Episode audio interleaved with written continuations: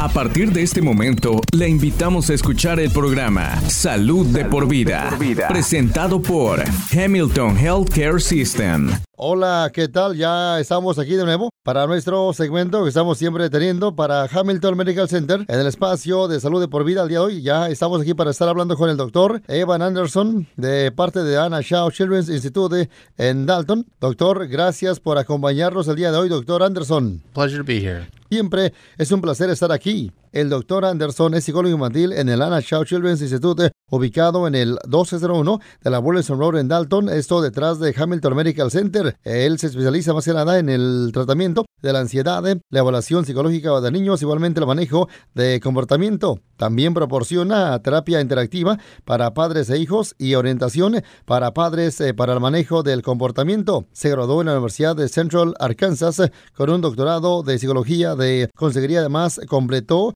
su especialización en psicología clínica infantil pediátrica en la Universidad de Texas en Austin. Doctor Anderson, ¿puede hablarnos sobre lo que es el Anna Shaw Children's Institute? I would love to. Our institute serves children uh, ages birth to age 11 who experience challenges and developmental delays. El doctor Anderson dice, me encantaría, nuestro instituto atiende a niños eh, desde el nacimiento hasta los 11 años que, bueno, experimentan eh, desafíos igualmente retrasos en el desarrollo. Las terapias ofrecidas incluyen eh, fisioterapia, terapia ocupacional, igualmente terapias del habla, además la alimentación.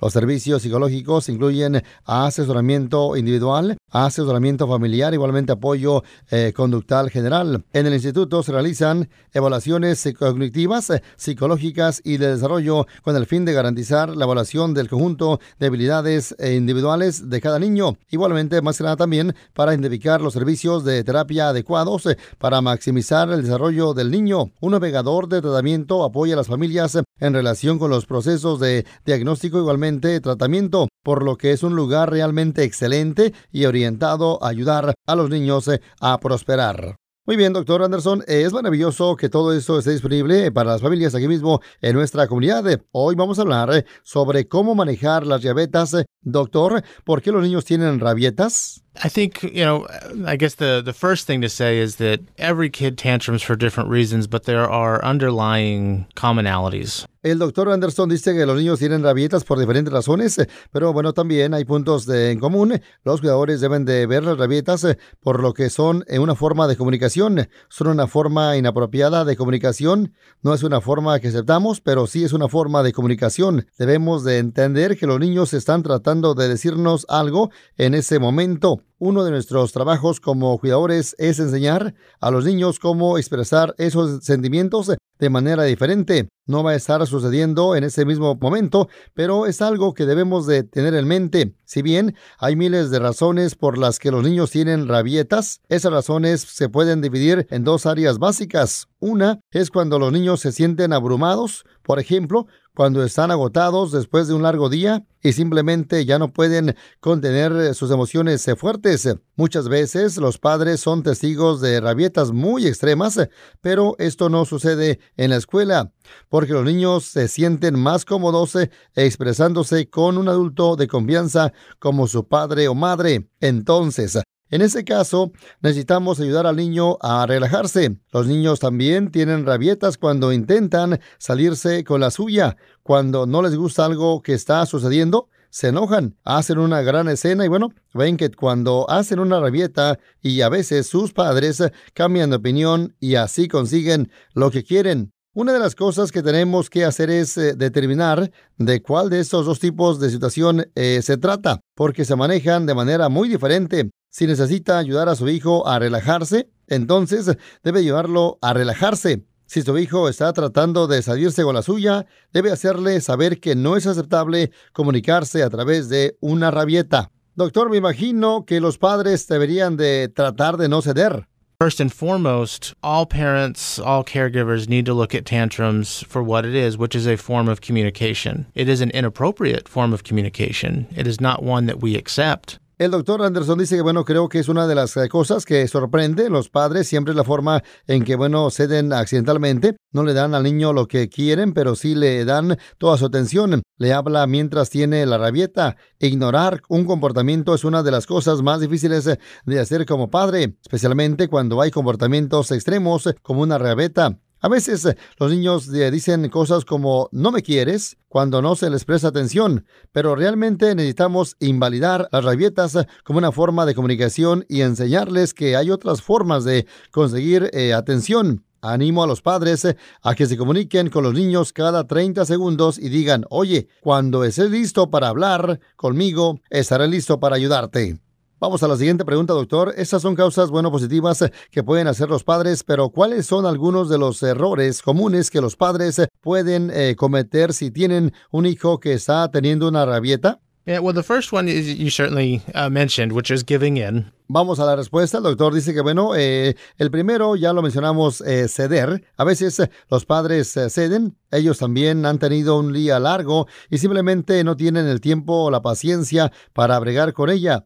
Y es importante aceptar que a veces puede ser así, pero deben de ganar más veces de las que uno pierden. Pero ya que hablamos de ese tema, algunos padres luchan en demasiadas batallas, muchos intentan pelear cada batalla que se presenta y comienzan así a perder y a estresarse y todo comienza a salirse del control. A menudo animo a los padres a que, bueno, que tienen problemas con niños que tienen rabietas, a que elijan una o quizás dos áreas en el cual de las que realmente quieran enfocarse, no para siempre, sino solo por el momento. De esa manera realmente pueden ahorrar paciencia y esfuerzos para cuando las requieran. Los padres siempre pueden comenzar a establecer un patrón de con sus hijos. Otra cosa que hacen los padres es permitir que su hijo vea que la rabieta les está afectando. A menudo respondemos de la misma manera con nuestra propia rabieta. Hablamos más alto y tal vez hacemos eh, amenazas y entonces el niño sabe que realmente está funcionando. Una de las cosas que debemos de hacer durante las rebetas es permanecer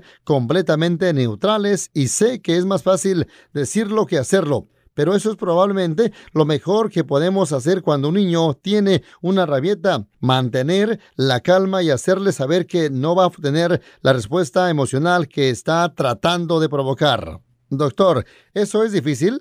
Yeah, it really is because a lot of times it's embarrassing you as a parent. Um, even even if it's in your own home, you're just thinking this is so unacceptable right now, and they need to understand that, and so you panic and you you get loud right back with them. El doctor dice sí porque bueno muchas veces nos avergüenza como padres, eh, incluso en nuestra propia casa. Vamos a la próxima pregunta y qué sucede en público. ¿Hay algo, doctor, que podamos hacer para manejar estas rabietas cuando estamos en público con nuestros hijos? Yeah, so this battle starts in the home. Once you start to help the child understand that this in no way, shape, or form is appropriate at home when you're in full control of the situation, it can help it generalize to the public. El doctor dice que sí, esta batalla comienza en el hogar. Una cosa que puede ayudar en público es hacerle saber a su hijo que exactamente las expectativas antes de entrar a la tienda. A veces podemos darles tareas eh, pequeñas.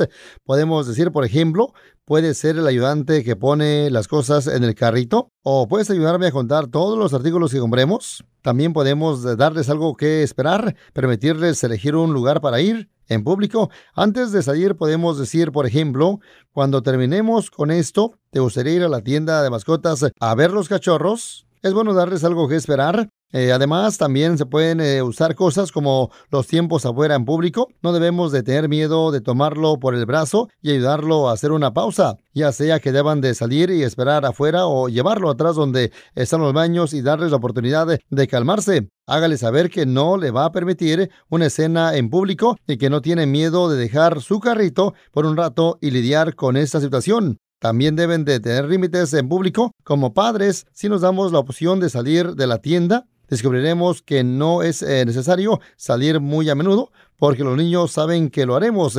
Escucho a muchos padres decir, no vamos a hacer esto hoy, lo cual está bien, pero lo que piensa el niño es que mamá y papá no entienden lo importante que es esto para él, no entienden lo bueno y divertido que es y el niño piensa si lo supieran, entonces me dejarían tenerlo, y de ahí viene la atención. Pero muchas veces, si solo decimos, por ejemplo, más que nada, eh, sería bueno tener eso, pero hoy no, por lo general pueden superarlo. O decir, tal vez podríamos poner eso en nuestra lista de Navidad eh, y simplemente desviar un poco la situación. Hay muchas estrategias, pero creo que preparar al niño con las expectativas de antemano es la mejor manera de hacerlo. Vamos a la otra pregunta, doctor. Ahora, ¿qué pasa con la edad? Eh? ¿Deberíamos de preocuparnos si las rabietas continúan cuando ya se hacen mayores? Absolutely. We, we really want them to start um, shifting more towards uh, calm verbal communication. La respuesta del doctor dice que realmente queremos que los niños se pasen a una comunicación mucho más verbal, tranquila, a medida que crecen. Creo que alrededor de los siete años de edad terminan ya con las rabietas.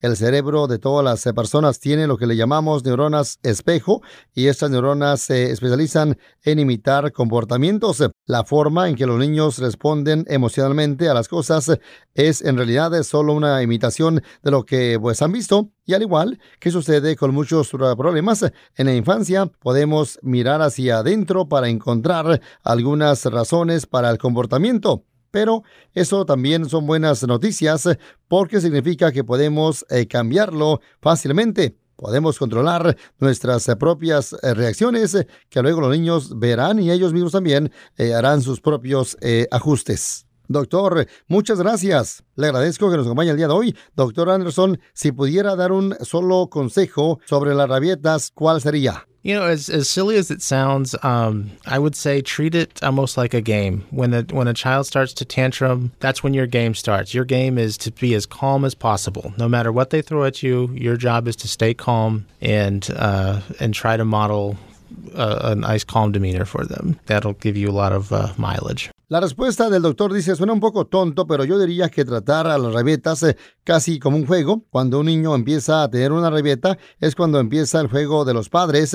El juego es de estar lo más tranquilo eh, posible, sin importar lo que suceda. Su trabajo es mantener la calma, además, bueno, tratar de modelar un comportamiento agradable y tranquilo para el niño. Así que eso ayudaría mucho a los niños. Muchas gracias por acompañarnos, doctor Anderson. Para obtener más información sobre, bueno, el Ana Shao Children's Institute, llame al número 706-226-8900 o visite Hamilton Heal barra Children para pedir una cita en el instituto. Pídale una revisión al pediatra de su hijo. Este podcast de ninguna manera busca diagnosticar o tratar enfermedades o reemplazar la atención médica profesional. Consulte a su proveedor de atención médica si tiene un problema de salud. La versión en español es una traducción del original en inglés. En caso de discrepancia, prevalecerá el original en inglés. This program in no way seeks to diagnose or treat illness or to replace professional medical care. Please see your healthcare provider if you have a health problem. The Spanish version is a translation of the original in English.